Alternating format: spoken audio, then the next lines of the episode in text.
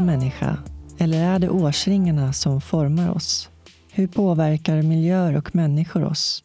Hur påverkas våra vägval av våra förutsättningar? Jag heter Jasmine Nilsson. I soluret möter jag människor från alla samhällsskikt och med varje livshistoria belyses olika ämnen. Välkommen till avsnitt 90. Soluret görs i samarbete med det internationella hjälpmedelsföretaget Invacare och rullarnas personliga assistans. Idag får ni möta Pim Veselius. Pim är adopterad från Thailand och växte upp i Boden. Men uppväxten kantades av utanförskap och fördomar. Genom sitt samhällsengagemang och sina egna erfarenheter av utanförskap stöttar Pim andra människor.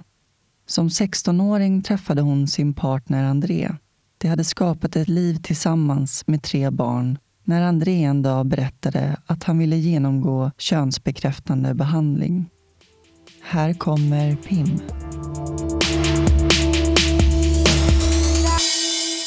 Ja, men då kör vi Pim. Det blir bra. Välkommen till soluret. Gud, tack så mycket. Spännande. Ja, hur är läget? Ja, men det är bra. Jag är faktiskt relativt utvilad. Är... Jag är inte van att sova en hel natt. Så det är... Nej. Bara det är en lyx. Jag förstår. Ja, du har ju några barn. Ja, det är fem stycken. Så... Ja. ja, men det är skönt. Det blir lite som en mini-vacation för dig att komma till Stockholm från Boden. Ja, men definitivt. Sen har jag, jag tror jag vet inte hur många sms och olika direktiv jag gett min partner nu om saker som hon inte får glömma, saker som måste göras och saker som ska hållas. Ja, jag förstår. Du är liksom projektledaren där hemma. Men, jo, det är jag. Och sen har jag ju, min, mina döttrar var inte helt okej okay med att jag åker iväg. De är så vana vid att jag är hemma så de uppskattar okay, inte att jag åker iväg. Jag förstår. Men eh, du sa att du hade släktingar här? Men jag har släktingar här i Stockholm och de, eh, har var, jag har varit här i Stockholm jättemycket när jag var liten. Vi åkte i alla fall minst två gånger per år mm. till släkten och då var det även på pappas sida och mammas sida. Vi ska säga det också att din eh, partner Ava är också med i Soluret. Mm. Utifrån det hon berättade också i intervjun så tyckte jag att du lät som en intressant person som jag kände att jag ville träffa. Jag vill även se hur intressant det är. Ja. Så jag är jätteglad att du har kommit hit. Vad kul. För att vara med i Soluret. Vart kommer du ifrån? Ja, ursprungligen kommer jag från Thailand. Mm. Jag brukar säga att jag är fake thailändsk. Jag har ingen kultur, inget språk, ingenting. Jag vet ingenting om min relation till det egentligen. Förutom att jag är född där och att de fraktade hem mig hit till Sverige. Hur gammal var du då? Jag var två och ett halvt, ungefär, nästan tre när jag kom hit. Så sen har jag bott hela mitt liv i Boden. Okej, och så hamnade du i Boden. I kalla Boden ja. Det var tydligen inte så uppskattat hos mig. Jag frös tydligen väldigt mycket. Ja. Jag förstod inte alls varför jag skulle ha kläder på mig. Nej. Vad vet du om din thailändska bakgrund? Alltså jag vet inte mycket. Det enda jag vet är att jag blev lämnad på sjukhuset direkt när jag föddes. Mm. De tror att jag är ursprungen från en mindre stad och de har sökt mig. Men eh, vi vet inte så mycket utan vi tror att jag är från Hua Hin. Men det enda jag vet är att de tror att jag är renrasig thailändsk. Jaha, okay, För det var tydligen viktigt att man kollar igenom då. Jaha. Det är väldigt spännande att säga så men ja. Det är det jag vet om mig. Men jag vet om att jag är uppfostrad på ett barnhem med jättemånga andra barn i Bangkok som inte finns kvar. Nej, okay. Men jag hann besöka det just innan det revs. Ja, ah, du gjorde det? Mm. Wow, kan du berätta om den resan? Alltså den var väldigt spännande. Jag gick i fem, sexan gick jag på väg i puberteten och alla känslor som finns däremellan. Um, jag kände väl då att jag också kände mig väldigt eh, vilsen vem jag var. Och det gjorde väldigt, väldigt mycket intryck på mig att få vara där. Jag minns inte så mycket därifrån, jag minns egentligen ingenting. Utan det enda jag minns därifrån var när jag kom in i det barnhemmet, ett rum. Det här som bara ville ta i handtaget, det blev visserligen låst. Så jag var tvungen att fråga varför. Och det var där jag träffade mina adoptivföräldrar. Ah, tydligen. Sen så var jag väldigt sjukt barn. Så min mamma hade skickat bilder till ja, barnhemmet för att visa ungefär hur jag såg ut. Och sen så var det en stor samling och då kommer en kvinna som tydligen tog hand om mig väldigt mycket. För jag var sjukt väldigt mycket. Och hon grät och jag förstod ingenting varför hon var så rörd. Men det var, hon hade tagit hand om mig när jag var liten. Ja, ja men vilken stark känsla för henne. Jo men det var det. Och det var en stark känsla för mig med att se ändå någonting som kan påminna om någonting av en föräldraband eller någon typ av kärleksband mellan andra. Man såg ju på henne att hon ändå tyckte om mig de här två och ett halvt åren hon tog hand om mig. Mm. Jag hade ju turen, om man ska vara hemsk, att jag var sjukt av mig och mådde dåligt när jag var liten. För då tog de hand om mig lite mera jämfört att det var en sal med 20 små barn och massa spjälsängar. Har du några syskon därifrån? Jag vet inte. Mm. Utan det vet att det är jag. Sen mm. skulle inte jag förvånas att jag har det. Mm. Men jag har min adoptivbror som är från Sydkorea. Var ung när ni åkte dit. Var det dina, på dina föräldrars initiativ? Eh, jo, min mammas initiativ. Hon har alltid varit aktiv inom, eller haft koll på den här adoptionscentrum kallas det. Mm. Och de brukar ha träffar. Och för henne tror jag att det var viktigt att ha samhörighet. Hon hade även kontakt med någon familj som hade adopterade barn. Ehm, jag kan ärligt säga att jag hade inte samma behov av att vara vän med folk som var adopterade. Eller det här behovet att känna att jag hade en anknytning. Genom att jag ansåg mig ju som svensk. Mm. Jag har ju bara den kulturen. Jag har bara mina svenska släktingar. Ja, jag förstår. När fick du veta att du var adopterad? Men adopterad har jag alltid vetat hela mitt liv. Man känner ju att man inte är lik sina föräldrar. Mm. Jag tänker bara hur min bild, att mina barn kan ju se att jag har mammas hår eller jag har mammas ögon. Precis. Jag har ju ingenting sånt att spegla mig hos mina föräldrar. Jag enda kan spegla i deras kärlek eller ömhet eller vad de gör konkret uppfostran. Mm. Men jag kan ju inte spegla mitt utseende från dem eller kanske vissa drag från mig. Men sen så kan man ju säga ärligt att jag kan ju ändå spegla mycket av mina föräldrar hos mig för att jag är ju uppfostrad av dem. Så jag, nog tar jag värderingar från mina föräldrar och det är så mina, mina föräldrar är ju mina föräldrar. Ja men verkligen. Men eh, vilka är dina föräldrar?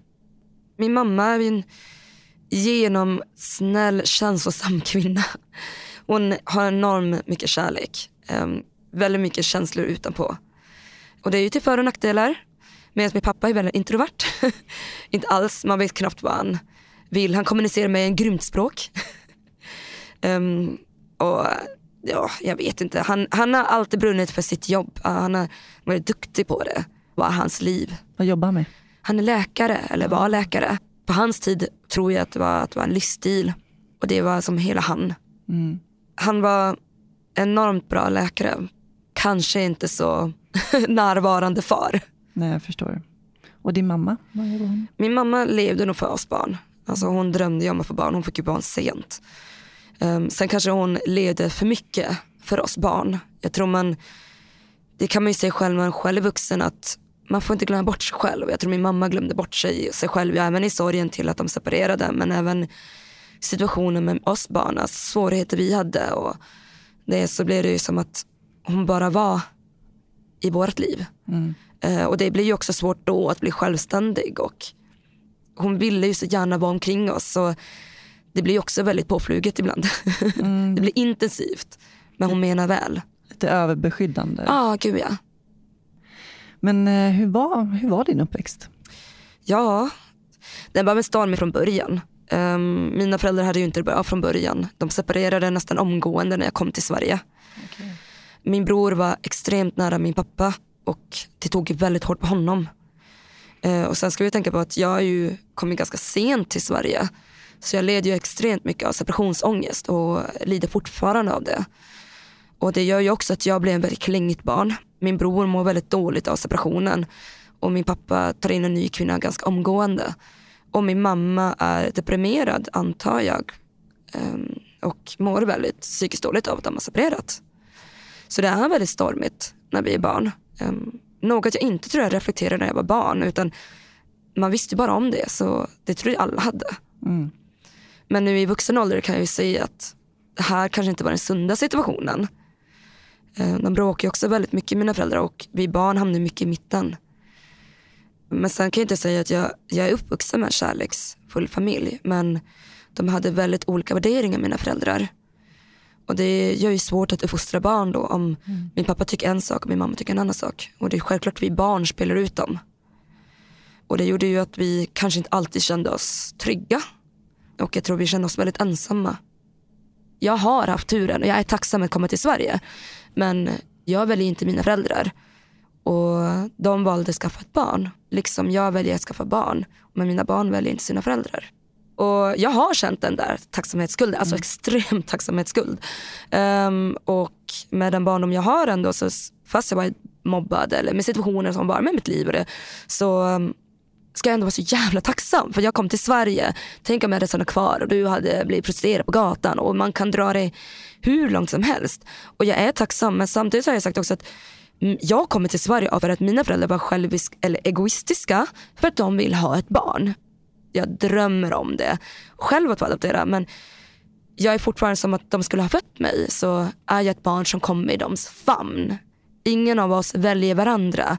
De väljer ett barn. Mm. Jag kom till Sverige. Jag hade lika gärna kunnat komma någon annanstans om det hade varit så. Så jag har faktiskt slutat känna den där mm. tacksamhetsskulden och det är mm. kanske egoistiskt av mig. Verkligen inte. Mina barn ska inte vara tacksamma över att jag födde dem till världen. Ska inte jag vara tacksam över att mina föräldrar ville ha barn. Mm. Men jag är tacksam över livet jag har fått. Och mm. det är jag faktiskt. Väldigt, väldigt tacksam. Jag minns att jag älskade dagis som det hette då. Um, jag hade jättefina förskolepedagoger. Um, jag minns att jag inte var mobbad till en början. Um, jag var alltid annorlunda. Genom att jag var ju inte en typisk svensk. Det var heller inte så många adopterade i Boden då. Genom att gränserna, eller man kan säga kommunen var ju som stängd för utlandsfödda. Mm. Så det var ju som väldigt enstaka barn. Utan det var ju de här stereotypiska svenska barnen. Men sen så fick jag glasögon väldigt ungt och helt plötsligt från att ha väldigt mycket vänner på förskolan så blev jag väldigt mobbad. Och det fortsatte till gymnasiet. Och det var bara på grund av de här jäkla glasögonen och jag ville inte ha dem. Eh, och sen så, jag menar, man hittar fler anledningar att bli mobbad för. Det låter väldigt tufft att under i princip hela skoltiden vara mobbad. Men det var det. Um, första läraren var ju väldigt speciell tycker jag. Hon var ju väldigt gammaldags och jag tror hon var lite rasistisk. Um, ingenting som jag vet eller något där men jag var alltid dålig i hennes ögon och jag var ett besvärligt barn. Jag hade svårt att läsa. Jag var ju efter språken. Så jag hade ju specialpedagog och det också. Um, och det gjorde ju att jag kom efter i alla ämnen genom att kan du inte läsa och skriva då blir det väldigt svårt att följa med i alla ämnen. Mm. Uh, och det gjorde mig väldigt frustrerad och ledsen. Och det var inte heller rätt. Så det, blev, det var som svårt. Uh, sen hade jag vänner. Jag var inte ensam ändå men jag var väldigt mobbad också. Och det är ju saker som inte jag kan påverka. Det var att jag var mörk. Jag var, man använde ordet neger på mig. Uh, platte. Um, mina ögon var konstiga. Mitt hår var svart. Mina glasögon, definitivt mina glasögon. Och det var så ironiskt för jag hade klasskamrater som hade glasögon. Ja, men, precis. men de blev inte retade för det. Men jäklar att jag hade glasögon, det var så jävla konstigt. Men, eh, och sen var det som allt från hur man gick, vilka kläder man hade, hade jag tagit fel frukt? Så det, man hittar allt anledningar mm. till att bli mobbad. Sen tror jag också att jag var ju ett utagerande barn också. Så jag menar, jag var ganska tuff också. Eller tuff idiot kan man också kalla mig.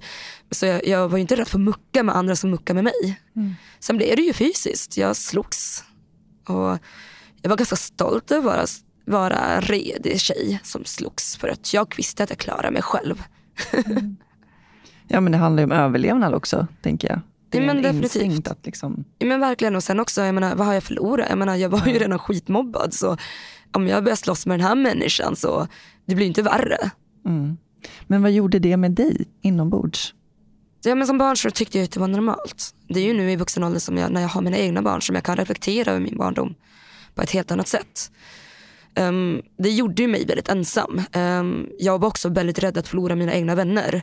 Så jag kunde bli väldigt klängig och jag kunde bli väldigt sårad över små detaljer. Säger en vän till mig, nej men jag har inte tid idag. Då kunde jag känna mig jätteensam och övergiven. Eller om de inte svarade mig, och det har jag fortfarande jätteproblem med, då kan jag bli jätteledsen fast jag vet att det är bara mina spöken.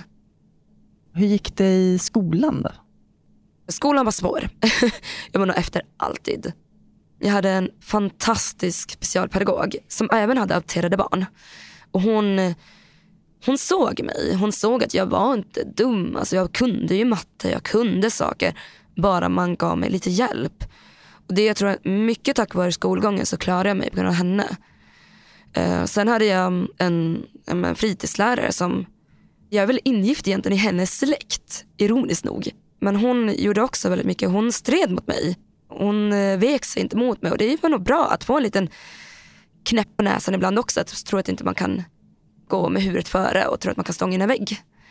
Så det, jag har haft vuxna som stöttar mig igenom skolan. Men jag var ju nog alltid sämst i klassen. Mm. och jag var nog ändå den gormigaste klassen om man säger så. Men sen så fick jag ju uppleva just att jag hade ju klasskamrater som också hade föräldrar med rasistiska värderingar och det fick jag ju uppleva med att inte bli bjudna på kalas eller, eller inte de kunde säga saker om mig som någons föräldrar har sagt till om mig. Och det var ju saker jag inte förstod för jag trodde som bara, jaha okej, men det är väl kanske så bara. Utan det är ju nu vuxna och bara, men gud de var ju rasister. Alltså, ja. De var ju emot hela, hela mig, mitt bedskap. Hemskt. Ja, det är hemskt när man tänker tillbaka att jag var ett barn. Men samtidigt så jag var ju lyckligt ovetande. Mm. Om man ska vara hemskt. Ja. Men ändå, det, det påverkar ju dig förstås. Alltså, det är ju ändå en känsla man får, att man känner sig avvisad och exkluderad. Men gud, liksom. men gud men jag menar, jag var, jag var van att bli vald sist. Mm. I, när man valde grupp. Det var ju mycket där att när jag var barn så när man ska välja i lekar då valde man ju så folk. Det är ju inte så längre. Det är ju många lärare som tar bort det och det tycker jag är jätte, jättebra. Mm. Eh, så, men jag var ju oftast vald sist. Och det var inte för att jag var sämst i idrott för jag var sjukt duktig i idrott och sjukt duktig i lekar. Mm. Men om man inte är så populär då, då är man mm. sist. Så det, man vände sig att vara annorlunda. Men det gjorde också att jag var inte heller rädd för att uttrycka mig då med mina åsikter eller med hur jag såg ut eller våga ändra stil eller ha tankar. Och det var ju också besvärligt då, för då var det besvärligt att jag hade åsikter. Mm. Så desto äldre blev, då vågade jag ha åsikter mer kanske än andra. Så det var många i klassen när man hade diskussioner att, oh, okej, okay, ska hon börja prata igen? Så det gjorde ju mig att jag blev, fick lite mer skinn på näsan. Ja. Det är likadant med idrotten, jag idrottar mycket. Jag hade inte så många vänner i idrotten heller, eller någon grupp. Men jag vågade gå i ja, men handbollen och ridgruppen för, för att jag behövde inte ha vänner. För jag var så van att inte ha vänner. Mm. Samtidigt så var det ju väldigt ensamt. Alltså mm. det, det gjorde tydligt också. Och sen var ju mina, min mamma hade ju så fullt upp med saker så hon körde mig, ja. Men jag tog mig oftast dit alltid själv och mina föräldrar tittade inte på mina träningar. Medan andra föräldrar de var ju så engagerade. Eh, tog många år innan min pappa såg min första match. Um, och det var väl ledsamt i sig. Och det har jag fått höra i efterhand att det var en förälder som blev så irriterad och knackade på bilrutan min pappa läser tidningen i bilen och väntar på mig och säger bara, men har du sett din dotter? Hon är superduktig i handboll. Mm. Du borde se en match. Sen efter det så såg han matcher. Men det var ju för att en förälder sa att jag var duktig. Mm. Ja, du spelade handboll länge, sju år. Jag har förstått det som. Ja, det är så pass länge. Det kanske blev så. Um, slutade i alla fall när jag var 15, 14-15. Mm. Um, inte frivilligt men jag blev ju, fick ju magsår faktiskt i tidig ålder. Och det förstår jag nu i efterhand att det är ju självklart man får det men med tanke på den livssituation jag hade så blev jag väldigt dålig. Och det tog de tre, tre fyra år innan att upptäcka varför jag hade magsår eller att jag hade magsår utan de trodde jag hade ätstörningar. Och då orkar man ju inte, får man inte i sig mat och går ner 10 kilo, då orkar man inte spela. Nej, såklart. Jag stred åt alla håll. Mm. Um, när jag började högstadiet var jag, ja, men jag slogs en sista gång i sjuan tror jag. Sen slutade vi för att då insåg jag att det här funkar inte, jag kan inte hålla på och slåss med folk. Men sen också att jag insåg att min röst kan jag göra någonting av. Eh, jag blev aktiv i Bodens ungdomsråd och jag blev aktiv i olika ja, men råd om man säger så som de hade. Sen blev jag aktiv i kyrkan. Så jag insåg helt plötsligt att jag har en röst. Jag kan använda rösten och jag kan vara stark och jag kan ha min stil och jag kan vara vem jag är. Utan att känna att jag behöver passa in. Sen passar jag aldrig in. Alltså jag menar, kommer kyrkan klädd som jag var var ju inte heller det optimalaste. Um, och med de åsikter jag hade också väldigt hbtq eh, vänliga åsikter jag hade var inte heller så bra i en kyrka som var ganska gammeldags just då. Det är de inte nu, de är jättefina och öppna nu men när jag kom in då kom jag nog som en liten storm. mm. Hur kom du in på just eh, hbtqi-frågor? Um, jag kände väldigt, väldigt tidigt att jag inte passade in. Um, jag fick höra tidigt att ingen kommer tycka om mig. Eh, ingen kommer älska mig och ingen kommer vilja ha mig. eh, om jag inte passar in. Mm, jag fick höra tidigare att ingen kommer vilja ha en utlänning som mig, ingen kommer vilja vara vid mig. Så jag menar, det är ju självklart man tänker på att bli älskad. Om jag kan bli älskad för den jag är. Om mitt värde kommer finnas på grund av mitt utseende och vem jag är. Um, och det gör ju då att man börjar tänka lite, ja, men jag var i puberteten tidig och tänka just det här, bara, men dras jag till pojkar, dras jag till flickor, dras jag till något? Jag var rätt ointresserad av killar i sig hela min högstadiet för jag var så intresserad av allting annat jag gjorde. Men sen så var jag också rätt ointresserad för jag hade ju en kamp inom mig att jag tyckte ju om tjejer också och det gjorde ju, det var ju inte okej. Det är inte där jag bodde. Och sen så hade jag dessutom en jättefin förebild och min kusin har ju varit en så enorm förebild för mig. För hon har ju varit så aktiv i hbtq-frågor här i Stockholm. Så hon lärde mig saker fast jag tror inte hon helt förstod att hon var en så stor förebild för mig att våga utforska vem jag är. Och det tidigt förstod jag ju att jag, jag mest troligen gillar flickor också och det gjorde ju det ännu svårare att passa in i normen. Mm. Och då blev det ännu mer att jag slogs för de frågorna med mitt bakgrund. Och att, ja, men det är för att jag kan det på grund av min kusin. För jag vill att min kusin ska bli accepterad och min kusin är så jävla häftig. Inte för min skull utan för att jag vill att alla ska kunna vara som min kusin. Men det krävs ju en sån enorm styrka att våga vara sig själv och skita i vad andra tänker och tycker och bli engagerad i alla de här ungdomsfrågorna och hbtqi. Och, var, kommer den styrkan ifrån? Jag har ingen aning. Alltså jag har alltid varit en driven tjej. Eller jag har alltid varit en besvärligt barn. brukar man säga. Jag var ett besvärligt barn med mycket åsikter. Och, ja, men, och jag tror det är där styrkan kommer. Att genom att jag aldrig haft turen eller förmånen att få passa in så har jag aldrig haft någonting att förlora på att göra något helt annat. Mm. Och där får jag ju faktiskt säga att jag har ju min uppväxt att tacka att jag är där jag är nu i mitt liv. Att där jag känner mig behagad, att jag inte bryr mig på samma sätt som kanske andra gör. Att min uppväxt och min, i början till vuxenlivet också gjorde att det blev lättare att komma in i det. Men styrkan kommer nog från att inte passa in. Mm. Utan då kan man ju bara fortsätta. Mm. Jag har alltid varit en sån här som, man kan aldrig ligga och klaga på saker och vara missnöjd med saker och inte göra någonting. Du har rätt att klaga om du har gjort någonting. Har du försökt? Varsågod klaga. Men har du inte ens försökt, mm. vad har du att klaga om då?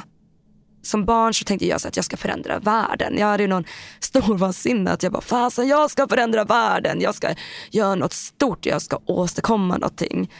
Um, vilket jag inte kanske har gjort men jag hade den högfärdigheten i mig. Mm. Som som sagt ensam thailändare som jag var i början av högstadiet. Det var ju då bommen kom med alla hämtfruar om man får kalla det det. Och där att folk tog hem det kom thailändska byar och det kom ja, allt vad de vill kalla det. Och det, det påverkar min barndom väldigt mycket också då att att Boden blev, är ju så trångsynt som det är och jag fick ju uppleva då mycket av att folk trodde att jag var en hora. Så i mitt i allt det där att jag tror att jag kan förändra världen och, och var uppvuxen att jag tyckte ändå att jag fick en röst. För det gav Boden mig, de gav mig en röst. Sen kanske min pappa inte var den bästa på att peppa mig eller andra människor heller. Att, men vad har ni ungdomar att säga? Ni är bara barn. Men så jag tror verkligen på att ungdomar har så mycket att säga. Och jag menar, vem kan hjälpa ungdomar bättre än ungdomar själv som lever i det? Men så också det här att uppleva den här rasismen och vara den jag var. Men sen så jag menar, att bo uppväxt i Boden gör ju också att de kunde lättare hitta mig. Så jag menar, jag blev ju förföljd. Jag hade ju samtal där folk kunde ringa och säga vad jag hade på mig för kläder efter skolan och visste vart jag bodde. Gick jag ut så fick jag frågan på fika om jag var, hur mycket tar jag? Um, vad tar du för en runt hörnet? Um, och det fick jag uppleva även i tidigt ung ålder och även i vuxen ålder när jag började jobba inom restaurangbranschen. Och så fick jag många gånger få uppleva alltså, män, politiker, män som är, har bra jobb, finklädda, även de som är lite mera enklare jobb. Från sjukhuset bland annat vårdpersonal som kanske hade ett julbord, en p-fest som trodde att jag var anställd på restaurangen för att av, ge lite avnjutning till Just våra det. gäster. Fruktansvärt. Ja, då, som sagt, det där tyckte jag var ganska normalt. Mm. Jag var arg, um, ledsen men jag lärde ju mig att ha skinn på näsan så jag gav ju dem varningar och jag sa ju ganska tydligt att du har en chans på dig att släppa mig eller att aldrig mer nämna, titta på mig igen och du tar inte hjälp av mig. En endaste gång. Annars kommer jag högt och tydligt säga det här till dina kollegor och du kommer åka raka spåret ut. Mm. Och det är många som accepterar det. Nu i efterhand känner jag att jag borde ha skrikit högt som tusan och aldrig gett dem en varning. Alltså vadå en varning till så här, fan är de fem eller? Mm. Men så var min vardag. Det var så normalt. Och mina chefer var så jävla vana vid det också.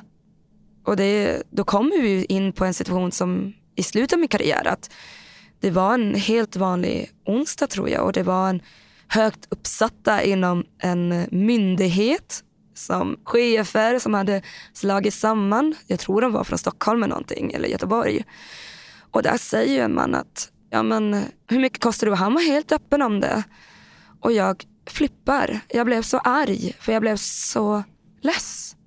Jag tappade fattningen. Och det här är ju kunder mina chefer ville ha kvar. Vi hade inga vakter för det var en onsdag så det var inte så mycket. Men då var faktiskt mina vakt, många vakterna ut. Och de slet upp bakom mig. Och de kastade ut honom på en gång och sa det till, även till min chef att du ska vara rädd om din personal. Och även chefen var ju rädd om mig. Vi accepterar inte, vi skiter hur högt uppsatt du är. Mm. För att det här är vår personal och du säger inte så till henne. Var det första gången någon stod upp för dig? Ja, det var första gången jag kände att jag hade alla bakom mig det var så tydligt också. Han, jag tror han till och med gick hem med bowlingskorna istället för att lämna sina skitdyra jävla skinnskor. Så gick han hem med bowlingskor, han var ju döknall. Men eh, det gav mig en sån styrka mm. i mig att fan det här är inte okej. Okay. Och det ena ledde till det andra och sen fortsatte vi ju utveckla med vänner och sen började med nya projekt. Och det är som en av starten att jag kände bara fan det här är inte okej längre, jag är less på det här. Ja. Alltså Ja, jag blir matt av att höra. Alltså, jag blir förbannad. att du ska behöva kämpa för ditt eget värde. För att det finns så mycket idioter och fördomar där ute. Och... och sen är det ju också att jag, jag har fortfarande de fördomarna mot mig. Alltså det, det har börjat bli mindre. Eh, det kommer inte från medelålders män längre som det gjorde kanske för 10-15 år sedan. Utan nu är det de äldre männen. Det är samma generation men de äldre männen. Och det jag är rädd för det är ju nu min dotter hon blev 12. Alltså, jag är ju rädd vad jag satt mina barn in i för att de är ju enormt vackra och ser äldre ut än vad de kanske ska vara. Och, ja, men klädseln dagens tonåringar har är ju ungefär samma kläder som jag bär. Och det är ju skrämmande då. Och folk får ju tag i barn på sociala medier på ett eller annat sätt. Ja, ja, Mina barn har inte sociala medier just av den anledningen. Mm. Genom att jag vet hur män fick tag i mig. Mm. Och jag tar väldigt allvarligt på det. Jag mm. vet att kanske andra föräldrar tar också allvarligt på det men jag har ju varit i den båten. Jag har sett den mörka sidan. Jag har fått de här polismailen där att du har haft en pedofil på dig, hör av dig. Folk har trakasserat mig. Och det gör ju då att det blir en helt annan världsbild. Mm. Sen kanske jag tar hårdare på trakasserier nu än vad jag gjorde som ung. Så jag kanske reagerar hårdare. Jag hade ett jättefint projekt med min kompis Caroline som även nämndes av Ava. Hade vi ett projekt där vi försökte informera ungdomar och unga vuxna och om just här, dina rättigheter. Vad har du för rättigheter? Vad har du för rättigheter mot vuxna? Så de får inte heller använda ja, men härskartekniker mot dig. Du har rättigheter. Och det gav oss jättemycket kött på benen men också tror jag att vi, vi kunde hjälpa andra ungdomar och barn där vi mötte mycket hårdare fall än vad vi trodde. Där vi var tvungna att kontakta poliser på grund av livssituation de hade. Exempel var ju ett barn som trodde att hon kanske kommer bli bortgift.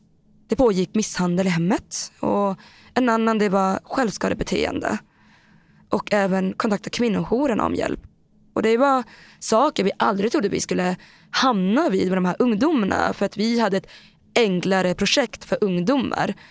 Men de här grejerna gör ju att jag stark i mig själv, jag vill ju få ut det till de här ungdomarna. Det finns ju överallt, i alla samhällsskikt. Mm. Gud, och det påverkar ju även pojkar. Och mm. Det jag inte glömma bort att pojkar är faktiskt också i riskzoner. Och det är ju också internet där. Att jag, tänker, jag har ju även söner och jag tycker samma sak där, att vara lika hård. Att mina söner kommer inte få sociala medier så fort heller. Och mm. Jag vet ju att pojkar är lika attraktiva av män. Mm.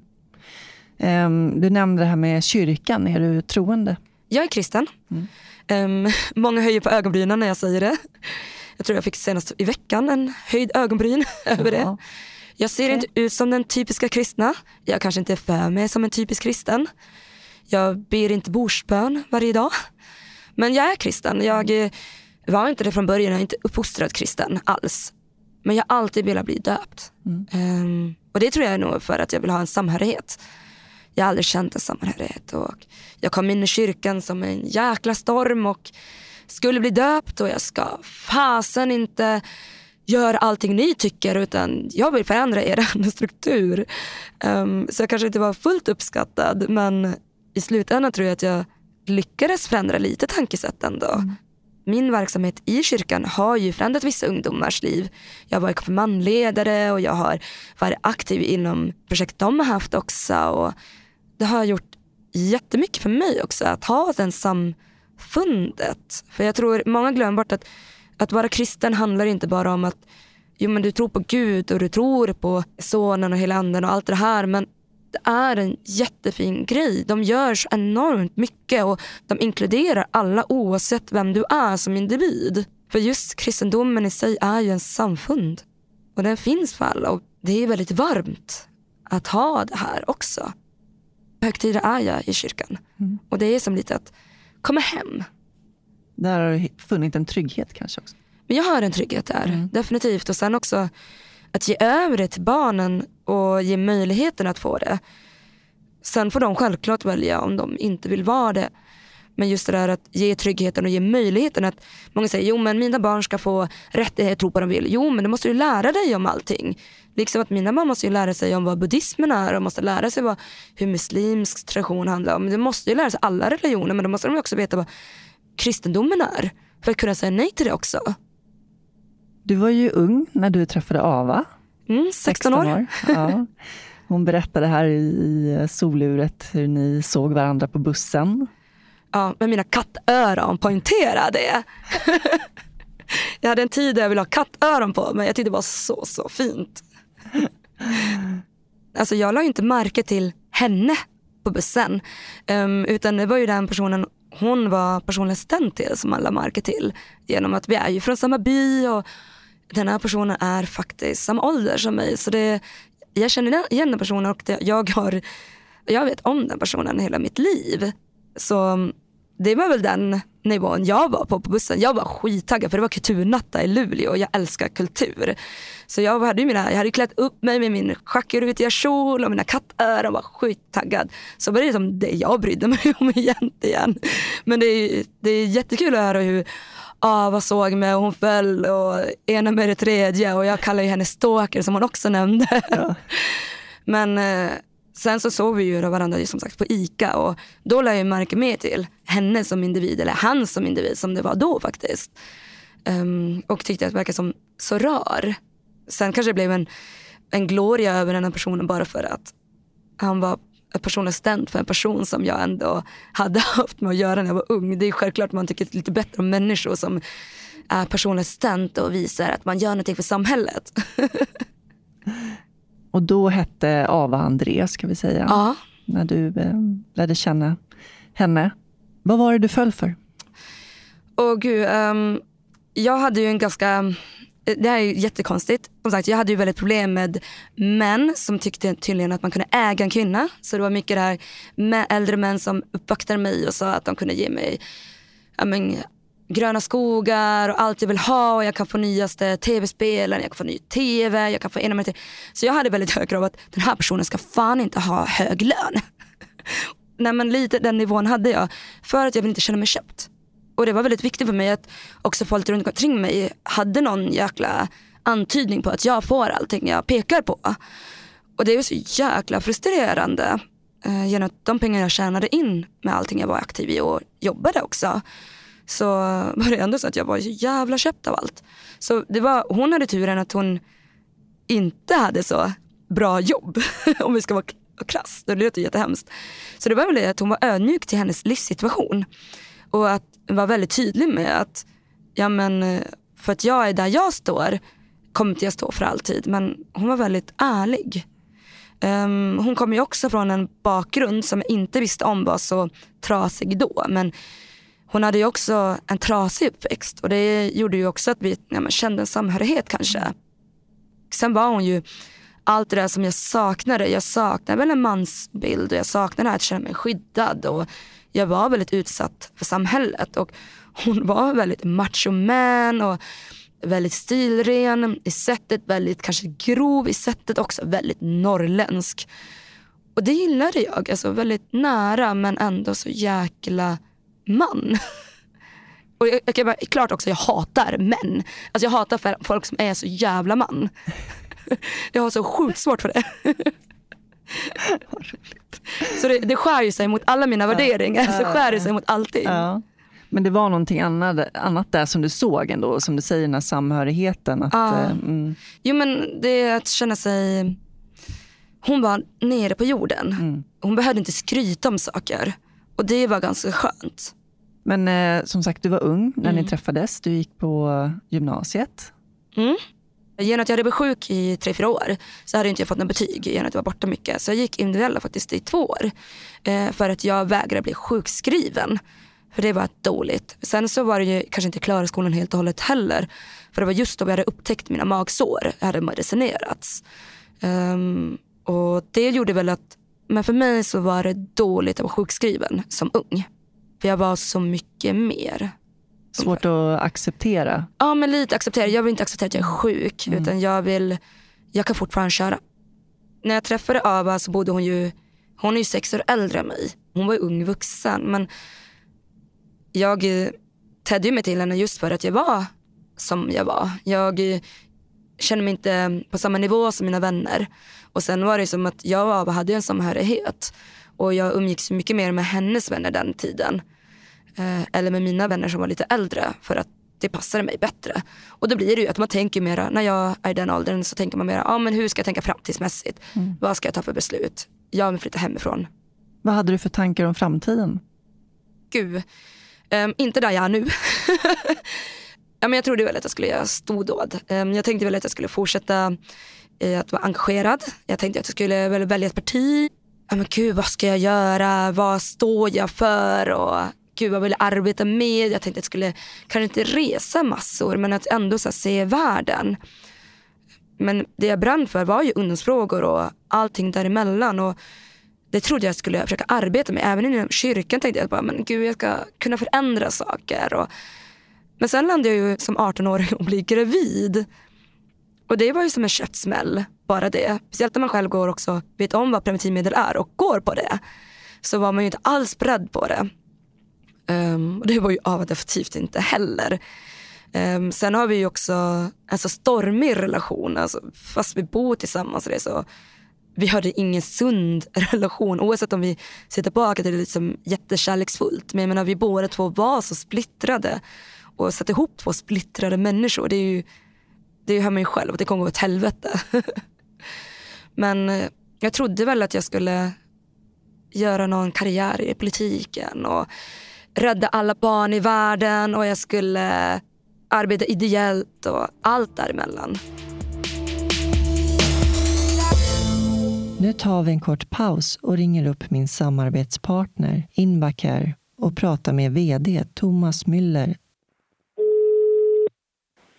Hej Jasmin! Hej Thomas! Hur är läget? Alldeles utmärkt. Själv då? Skönt att höra. Det är bra. Ja. Jag ser fram emot det nya året framför allt. Ja, vi har ju haft en lite brokig tid bakåt här. Vi på Invacare vi eh, gör årsbokslut den sista november istället för den sista december. Och det är någonting som är jättebra. Då kan man åtminstone nyårshelgen fri. Det låter skönt. Ja, ja. Så vi har vårt 2021 bakom oss och jag kan konstatera att 2021 blev ett covid-år lika väl som 2020. Så vi har två sådana år bakom oss. Och samtidigt så har det ju ändå varit en del ljusglimtar. Jag tänker på det har ju ändå varit mässa och man har kunnat mötas. Ja, det, det, det måste jag säga. När vi kom tillbaka från sommarsemestern där i, i augusti så öppnades ju Sverige upp och vi hann eh, med två mässor. Vi hann med både Stockholm och Umeå. innan vi kan se lite restriktioner i samhället igen som kommer här. Men eh, det här är bakom oss alltihopa och nu är vi väl inne på att få vår tredje vaccinationsdos allihopa så småningom. Och jag hoppas att allt det sker innan den andra tredje mars. För då ska vi ha mässa nere i Malmö. Just det, och det ser vi fram emot i alla fall. Ja, det ser vi fram emot och det kommer att vara lite av berg och dalbana för oss tror jag även 2022 faktiskt. Jag tror inte covid bara kommer att försvinna. Men eh, om vi nu har en, en hybridverksamhet med både analoga möten och digitala möten så tror jag vi kommer att komma väl igenom det här i våran bransch. Det tror jag. Det tror jag också. Nu är det snart nyårsafton, Thomas. Hur ska du fira det? Ja, vi firar nyår och eventuellt även den så kallade trettonhelgen i fjällen. Härligt. Ja, det är härligt. Min fru brukar säga har en fjällstuga. Okej. Okay. Ja. Det är naturligtvis så att vi har den tillsammans men, men det är hon som propsar på att vi skulle ha den så jag brukar kalla den för min frus fjällstuga. Jag förstår. Ja, men då får jag önska dig ett eh, riktigt gott nytt år. Samma. Ja, ha det så skönt själv. Gott nytt. Hej då. Hej. Men vad tänkte du då när du blev gravid? Hur gick tankarna? Åh oh, herregud, alltså det var så hemskt. Förlåt, det är hemskt att säga men det var inte alls det jag ville. Jag ville bli förälder ungt. Det visste alla mina vänner. Men inte när jag går gymnasiet och inte när jag är 18. Alltså jag, är just, jag kan ju just börja gå på krogen. Ehm, jag kan börja jobba massor. Men ehm, det var ju också inte självklart att göra bort.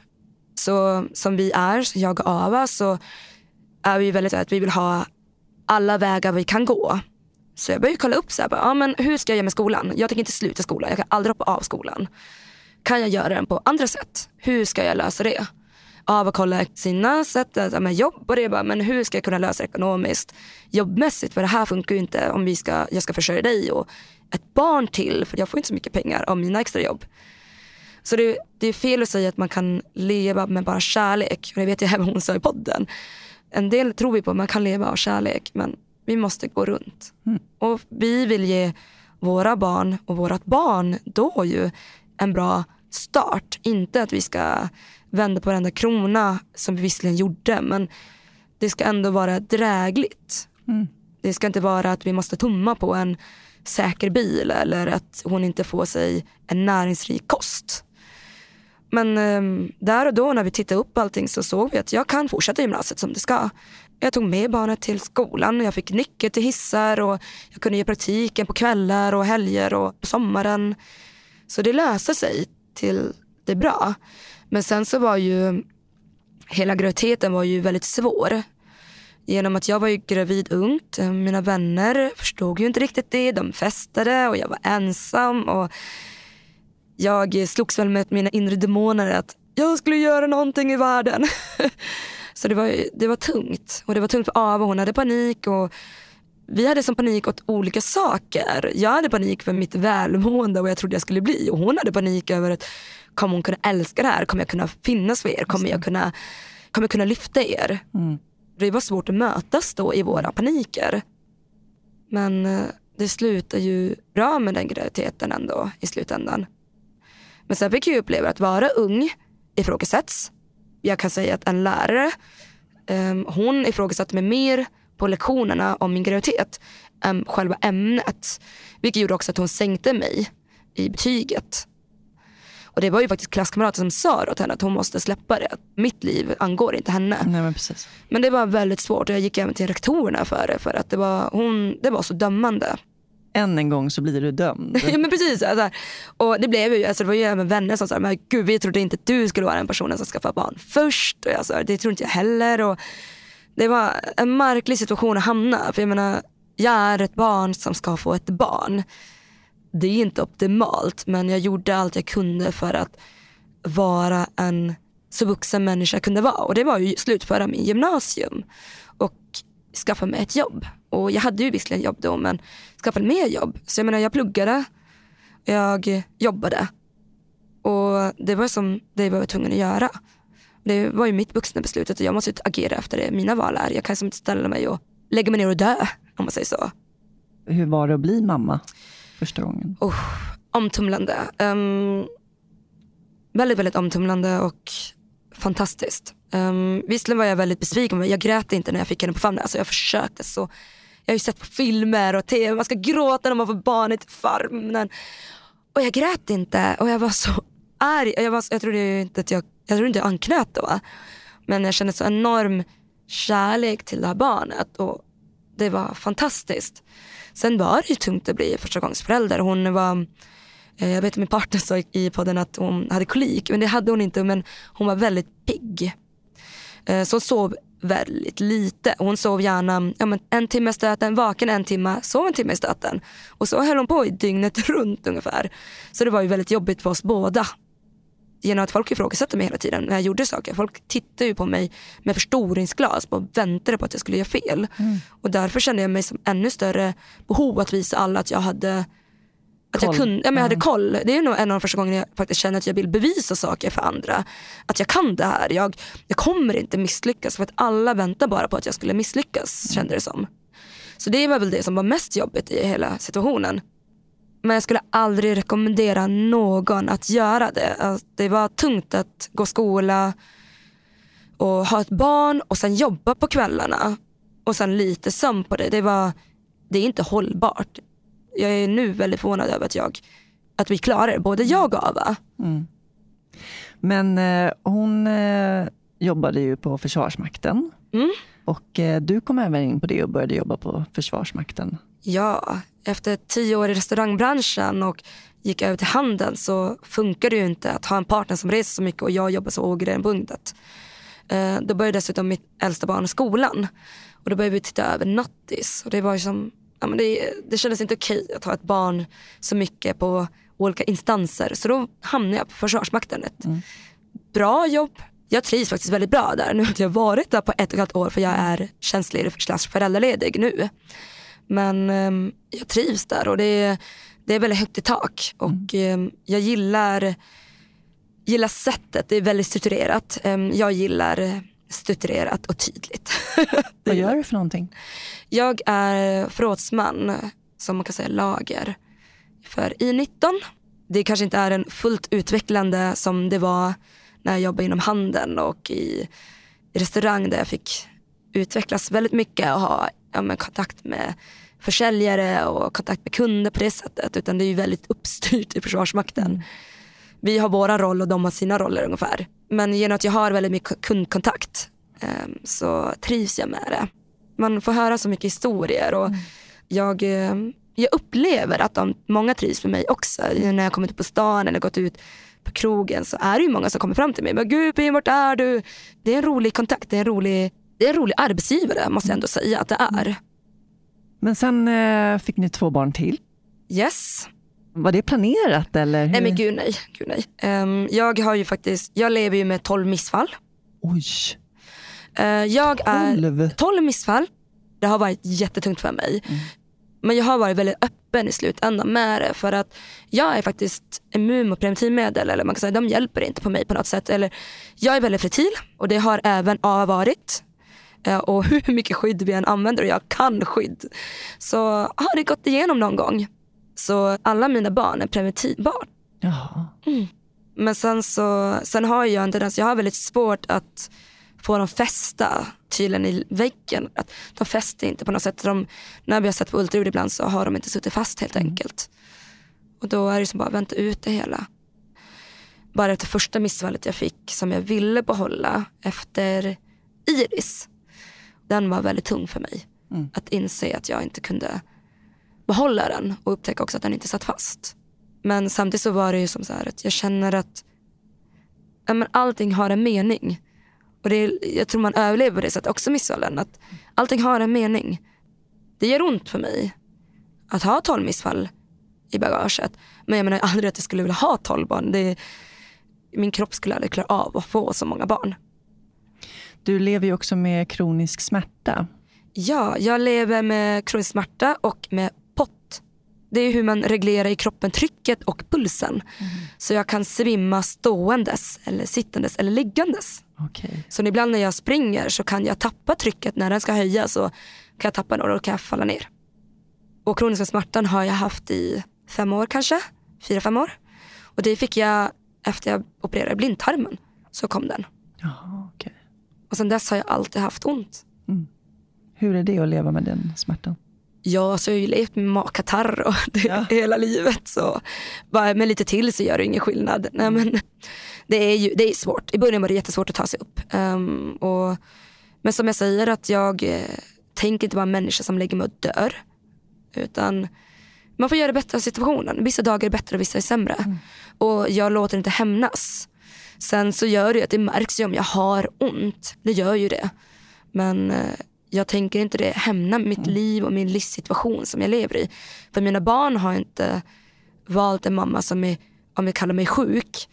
Men jag känner mig inte sjuk utan jag har ju lärt mig leva med det hela. Så jag anser ju mig inte som sjuk. Jag tror att det är den inställningen som gör att man orkar leva det- med det. Ja, men jag tror det också. Jag vet andra som lever med det och har jättehöga doser medicinering och kanske inte ens klarar av jobb. Och det, och det är ju, det sitter ju fast i min hornhinna att jag någon dag i mitt liv kanske inte jag kan jobba för att jag får så problem med potten eller med smärtan. Men jag är inte där nu. För de som har så säger inte jag att de inte försöker men så är min syn på det hela. Och jag tror också det gör att det blir lättare att leva med det. Jag tycker jag uppskattar livet mer med att ha de här smärtorna. Det är det som är så sjukt. Att när jag, jag kan tänka tillbaka innan jag kan säga på, åh när jag var frisk och jag orkar allt det här.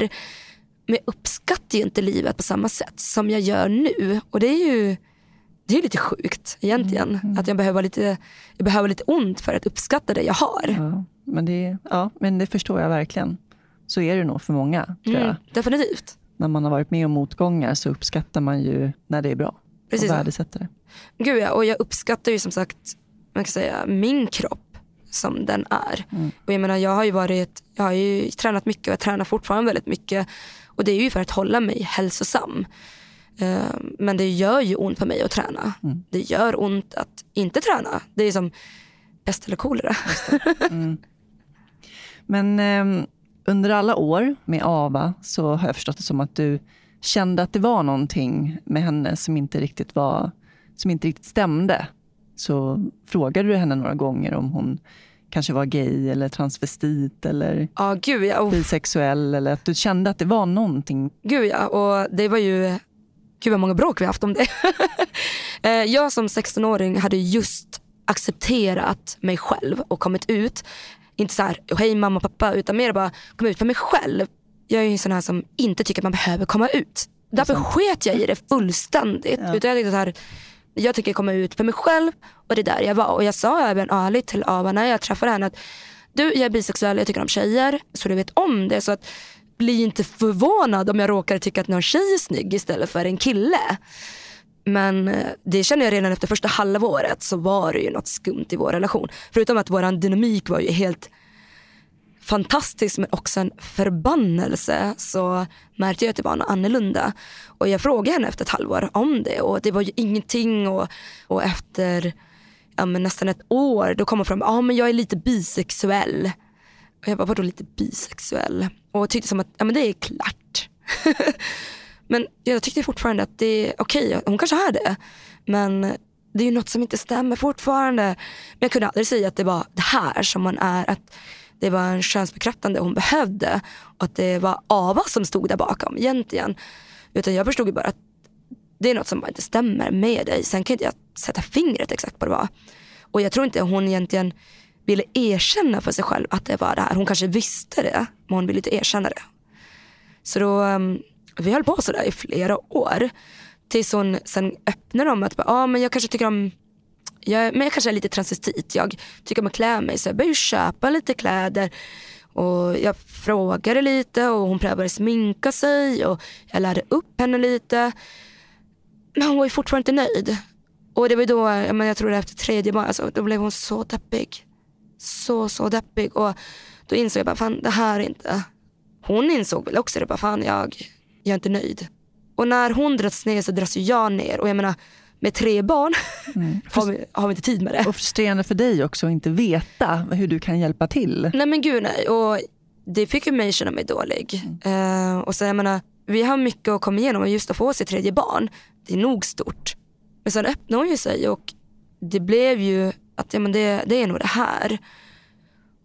Och det var tungt för henne att säga det till mig. Samtidigt, när hon väl kläckte alltså jag var så arg. Jag var så ledsen för jag, det här är ju något jag frågat så många år om. Varför har du inte sagt det tidigare? Varför har du inte sagt till mig? Jag har ju jag har fan köpt kläder jag har sminkat dig, jag har accepterat att du är bisexuell, jag har frågat dig massor. Varför kunde du inte kläcka det här? Jag, jag, menar, jag känner mig super, super lurad. Samtidigt som jag förstår varför hon var i den situationen hon är i. Men för mig så jag känner mig så jävla bedragen. Mm, det förstår jag.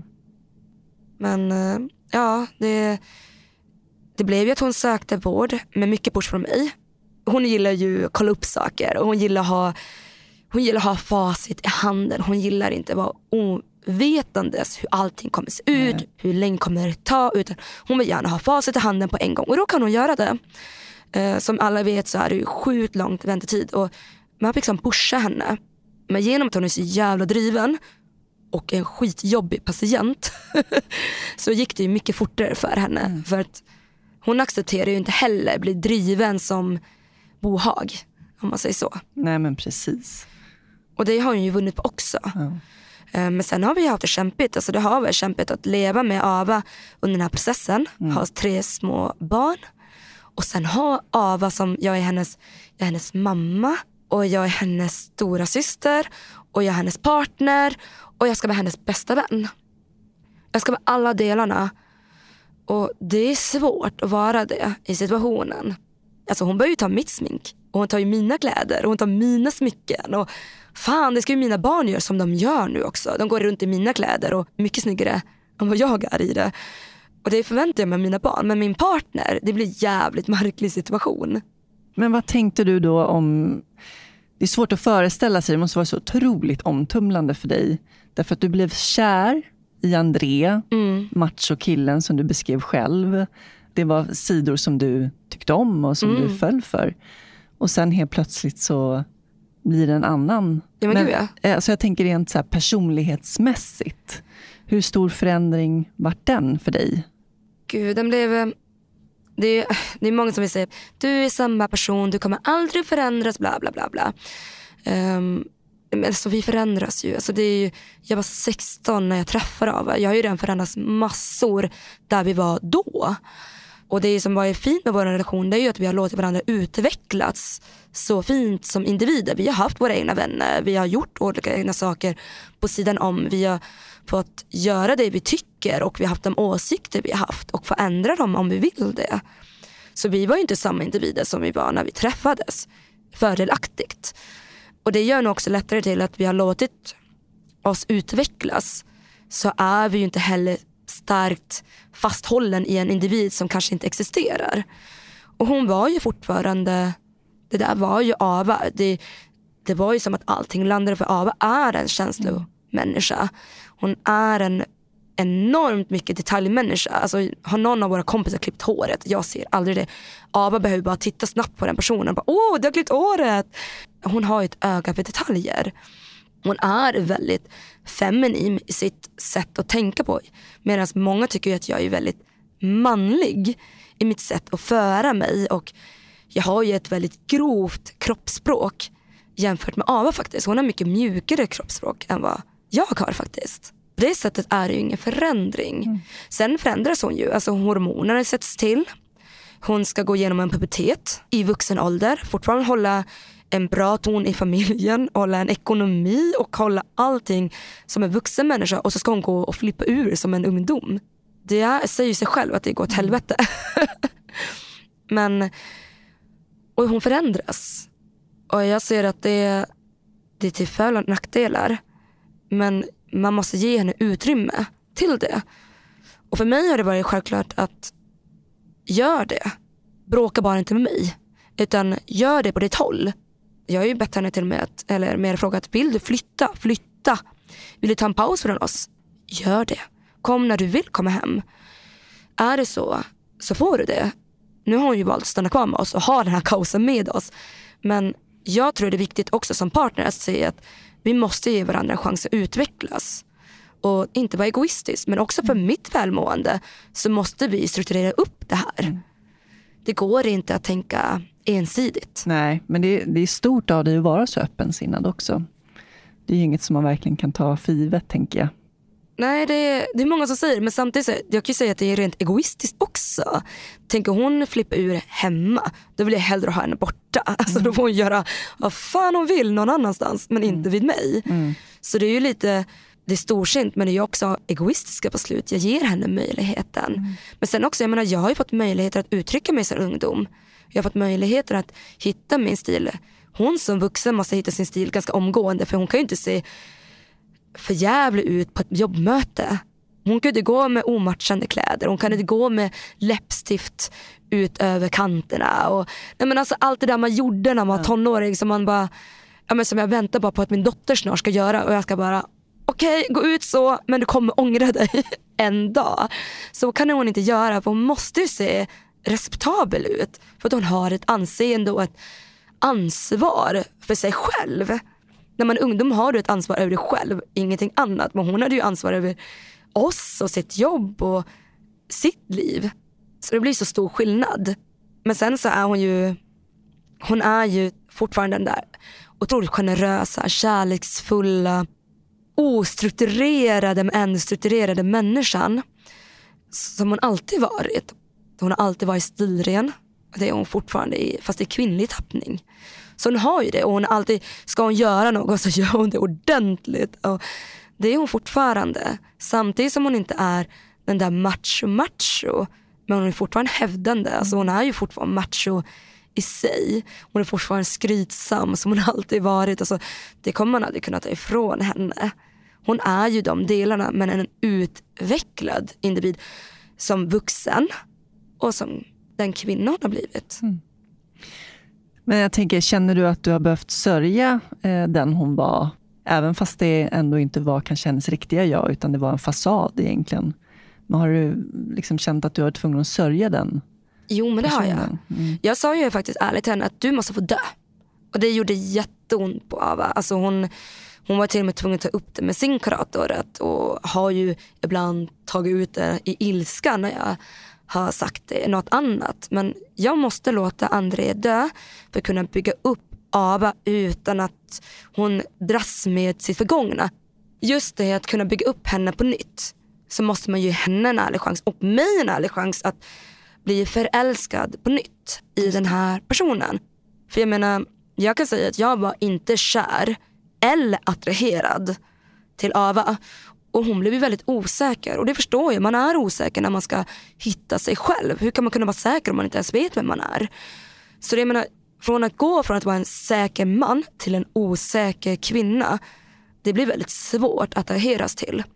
Så jag var ju tvungen att bygga upp den kärleken till henne. Mm. Vilket var en sorg för henne också. Bara, men du älskar inte mig. Bara, jo men jag älskar dig. Jag älskar dig som den individ. Jag bara inte är kär i dig och jag är inte attraherad av dig. Och det har ju varit tvungen att byggas upp. Nu älskar jag henne, jag är kär i henne och jag attraheras av henne. Som den kvinnan är nu. Mm. Men jag måste ju få en ärlig chans att också få falla på nytt. Men eh, nu tycker jag att hon är helt fantastisk. Sen finns det fortfarande delar hos henne som jag skulle kunna ändra om och försöka ja, men, ta bort alla de här påhitten om att vilja operera sig. Och... Ja, du har fått bromsa henne. Ja, men gud, ja, gud ja. Du jobbar ju med det har jag förstått jo, det som. Gud, ja. Du, ja. Jag har det så som fritidsintresse. Mm, så jobbar du med skönhet och ja, men precis. på olika sätt. Hon tycker inte att jag förstår. Och det är ju självklart jag inte förstår. Eh, Medan jag är mer så att jag vill inte att hon ska förändra sig. För jag menar, ja, men hon har gått ner en massa i vikt och bara för att hon gick från man till kvinna så har hon ju fortfarande dragen. Jag älskar hennes kindben, hennes ögon är super, super vackra. Mm. Hennes hakparti är jätteclean. Alltså, det är ju saker som jag inte vill förändra för det är ju hennes ansiktsdrag. Oavsett om hon hade varit man eller kvinna. Skulle hon bli om sig så är ju inte det det utseendet jag attraheras av. För det måste man ändå vara ärlig mot sig själv. Att jag attraheras ju en del av hennes personlighet. Och, men sen attraheras ju faktiskt kroppsligt till henne också. Jag vill ju att hon ska hitta sig själv där hon är. Precis, och hon beskrev ju det också i, eh, i vårt möte att um, Helt plötsligt ska hon ju leva upp till ett ideal Mm. som hon inte har gjort tidigare. Eh, som alla exponeras inför eh, Ja. som kvinna. Eh, det här omöjliga idealet. Och det är ju nytt för henne. Ja men definitivt. Och sen är det ju att det, det är så jävla idiotiskt men folk jämför ju henne och mig så mycket. Det har ju även vården gjort. Jag har ju även varit med på möten där de bara Ja men du känner dig inte som kvinna, men varför gör du inte som hen, din partner gör? Och så sitter jag bredvid och jag bara okej så du menar att jag är den optimala kvinnan? Och sen när hon säger ja men jag känner mig så här, ja men det behöver inte vara kvinnligt. Fast det var ju det du just sa. Så de säger ju emot sig själva och det är, Ava har blivit jämförd med mig så mycket som kvinna. Och jag är ju en väldigt utåtgerande kvinna för det första. Och jag har en väldigt extrem stil som kvinna. Och jag är ju dessutom en helt annan estet som kvinna än vad hon är. Och det är ju jättefelaktigt också som individer är vi helt olika. Att bli jämförda. Och det är ju så idealen är, vi jämför varandra. Ja, och det är ju det som är stört. Och det, jag menar, bara för att hon sitter bredvid mig och jag är hennes partner så ska hon vilja se ut som mig. Mm. Och det hoppas jag aldrig att hon vill. Otroligt opedagogiskt av dem. Ja men sjukt. Ja. Eh, och jag, jag blev ju förbannad och jag sa också att jag blev det. Mm. Eh, och det fick de ju backa ganska rejält med. Och jag var glad att jag hade varit med på just det mötet. Men eh, det är ju det hon har. Hon har ju mig som idealkvinna. Mm. Vilket jag tycker är helt vansinnigt genom att vi är så olika individer. Mm. Och vi står för så olika saker. ja men verkligen. Jag friade faktiskt till henne i somras. Alltså jag var så nervös. Aldrig gjort något. Alltså, Ava är ju en hopplös romantiker. Då är jag svart emot. Så jag sjöng och friade åt henne i somras för att hon vill så gärna gifta sig. Hon vill ju stå i en stor jävla marängklänning och ha, bli förd till altaret och hon vill ha det här pangbröllopet och allt det där. Och det är självklart att jag vill ge henne det. Förutom hatar jag bröllop. alltså jag, hatar, jag tycker det är så jävla jobbigt. Alltså, jag hatar jag hatar, alltså det, det är så vackert, det är så fint men det är så jobbigt med de här middagarna och alla Ja, ja. talen. Och Jag känner med dig 100 allt procent. det här jäkla krusidullet och det ska vara så vackert och fluffigt. och Så sen, uppstyrt. så uppstyrt, för jag gillar uppstyrt visserligen. Jag, gillar, ju- alltså, jag kan vara på bröllop om jag får styra upp skitet. Och det kommer bli ett problem när vi ska gifta oss. För att jag gillar att ha kontroll på det hela. Men vi kommer gifta oss, det är i tanken. Sen hur vi kommer landa det är ju en helt annan femma. Eh, men det är ju någonting hon verkligen drömmer om. Och jag vill ju såklart ge det till henne. Vi ska säga det också att eh, i eh, Avas intervju så berättade hon ganska mycket om hur det var när hon kom ut och sådär och att eh, ni skötte det väldigt bra med barnen. Det gick ju bra med dem också. Jo men det gick bra. Det var visserligen väldigt tungt för Iris det första halvåret. Hon, hon eh, hamnade ganska långt ifrån Ava. Eh, Hon var väldigt arg, upprörd. Hon, eh, det var många nätter de började tröstas. Och, och det blir ju så att hon var ju så stor och Iris är så lillgammal. Och för henne är det jobbigt när vi sticker ut. Nu sticker hon själv ut jättemycket. Hon följer sin egen väg. Och hon har alltid varit så trygg i sig själv. Men jag förstår att drar man mattan från hennes fötter så blir det ostadigt. Och hon var ju så stor hon förstod att det blev lite ostadigt. Men i slutändan så tycker jag att det var jätte, jättebra. Och sonen tyckte att eh, hon kunde bli en räv istället, eller hur var det? Ja men gud ja. Och det håller han nog än fast vid tror jag min son. Alltså, han tycker att rävar är så jäkla mycket mer, alltså de är så häftiga. Och mellersta dottern hon var ju såhär, ah, men du vet vad, jag tror jag är en hen. ah, men jag tror inte jag har ett kön. Och hon följer som med flödet och blir som ännu mer exalterad över saker. Så det är så kul att se individerna. Och det vet jag att Ava också sa. Och det är verkligen att de är som natt och dag alla individerna. Och det är också när vi har konflikter också. Det är som natt och dag hur man bemöter konflikter med dem. För jag kan inte bemöta Iris och Liz på samma sätt. Nu har de ju lämnat så pass mycket så nu börjar de bli lite less på det här. Men alltså, vadå, ska vi prata igen om det här? Ska ni på det där nu? Varför? Vadå? Ni är mina föräldrar. Det var, var mer, ni är ju inte så häftiga. Mer än så. Nu är de ju på den nivån att ni är inte så jäkla balla. Vad tror ni att ni har kommit med? Jag tänkte komma in på standardfrågorna. Oj oj. Vad innebär det för dig att vara människa?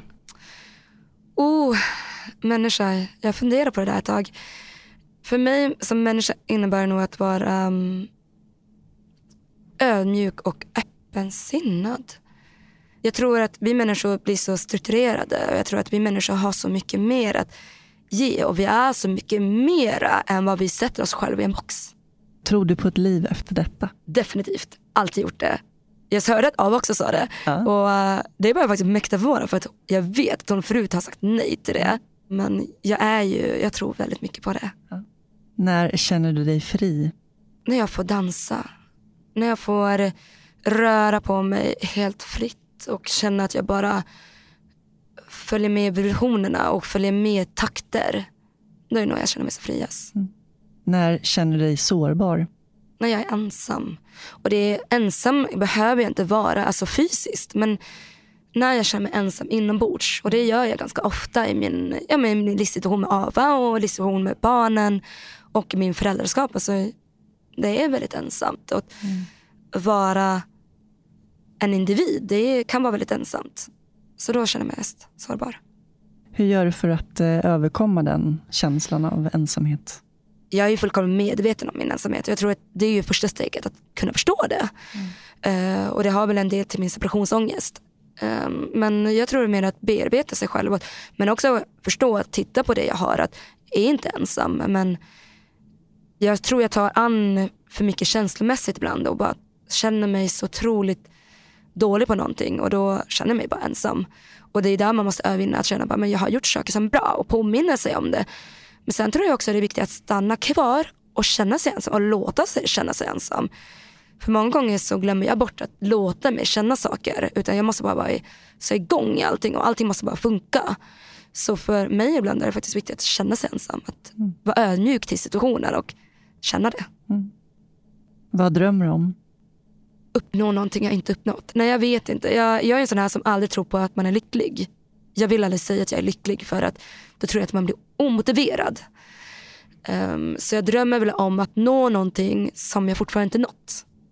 Att bli en hybrid av mig själv. Ja. typ. Antingen eller frågor? Oj oj, Kaffe eller te? kaffe. Stad eller landsbygd? Oh, den är så svår. Stad. Jag gillar liv. Bok eller film? Eh, film, men det är för att jag hatar läsa böcker. Alltså, jätteintressant, men alltså, jag blir så rastlös. När man ser film kan man göra saker samtidigt. Det är sant. Kött eller grönsaker? Grönsaker. Jag har ju faktiskt varit vegetarian förut, men jag föredrar så lite kött som möjligt. Planering eller spontanitet? Alltså jag är extremt spontan av mig. Nu är det svårt att vara spontan med fem barn men jag kan ju helt, jag säger nog spontant. Det är mycket roligare. Sen så, det är lättare att vara spontan om jag har mitt liv strukturerat. Då kan man göra utflik. Men hade mitt liv varit mer ostrukturerat då hade jag nog aldrig kunnat vara spontan. Se eller höra? jag vill nog höra Lyssna eller prata? Oh, det är också fint. Jag gillar ju min egen röst tydligen väldigt mycket. Men eh, jag gillar att lyssna också. Jag gillar att höra livshistorier. Jag fascineras av människor. Så jag skulle nog säga lyssna, men alla andra skulle nog säga prata. Om vi ska vara så här ärlighetskortet. Jag tänkte också, mm, du nämnde ju att du har fem barn och Ja. ni har ju tre biologiska då och Ja. sen har ni två eh, Familjehems. familjehemsbarn. Jag tänkte att jag skulle ha ett biologiskt och adoptera ett barn i mitt liv. Det, I slutändan blev det inte så, men det är så fantastiskt att se banden mellan alla fem och hur olika alla fem är och vilken syskonrelation de kan få trots att inte ha biologiskt men också ha vilka åldersskillnader. Det, det är faktiskt helt fantastiskt. Och jag tror aldrig jag skulle säga att jag, skulle, att jag älskar mitt liv med fem barn men det är så roligt. Tack så jättemycket Pim för att du delade med dig av ditt liv. Tack så mycket att jag fick komma hit och tack till de som vill lyssna och tycker det var intressant. Är det någonting annat som du känner att du vill tillägga? Sätt er aldrig i en box. Livet har så mycket att ge.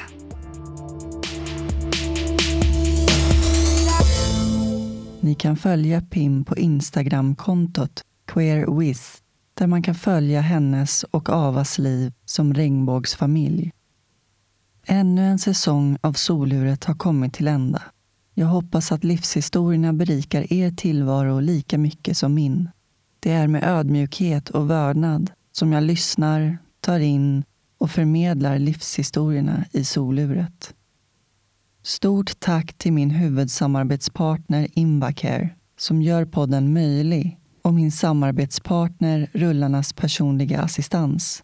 Båda företagen arbetar med att underlätta livet för personer med funktionsnedsättning så att man ska kunna leva ett rikt liv på samma villkor som alla andra. Det gör jag genom att använda hjälpmedel från Invacare och ha Rullarnas personliga assistans som assistansanordnare. Ett stort tack till alla mina gäster som så öppenhjärtigt har delat med er av era livshistorier. Tusen tack till alla lyssnare. Utan er inget solur. Nu kommer jag ha ett längre uppehåll, men till senvåren 2022 kommer en ny säsong och då firar soluret dessutom jubileum med hela 100 avsnitt. Jag önskar er alla ett riktigt gott nytt år och ta hand om varandra där ute. Puss och kram. Hej då.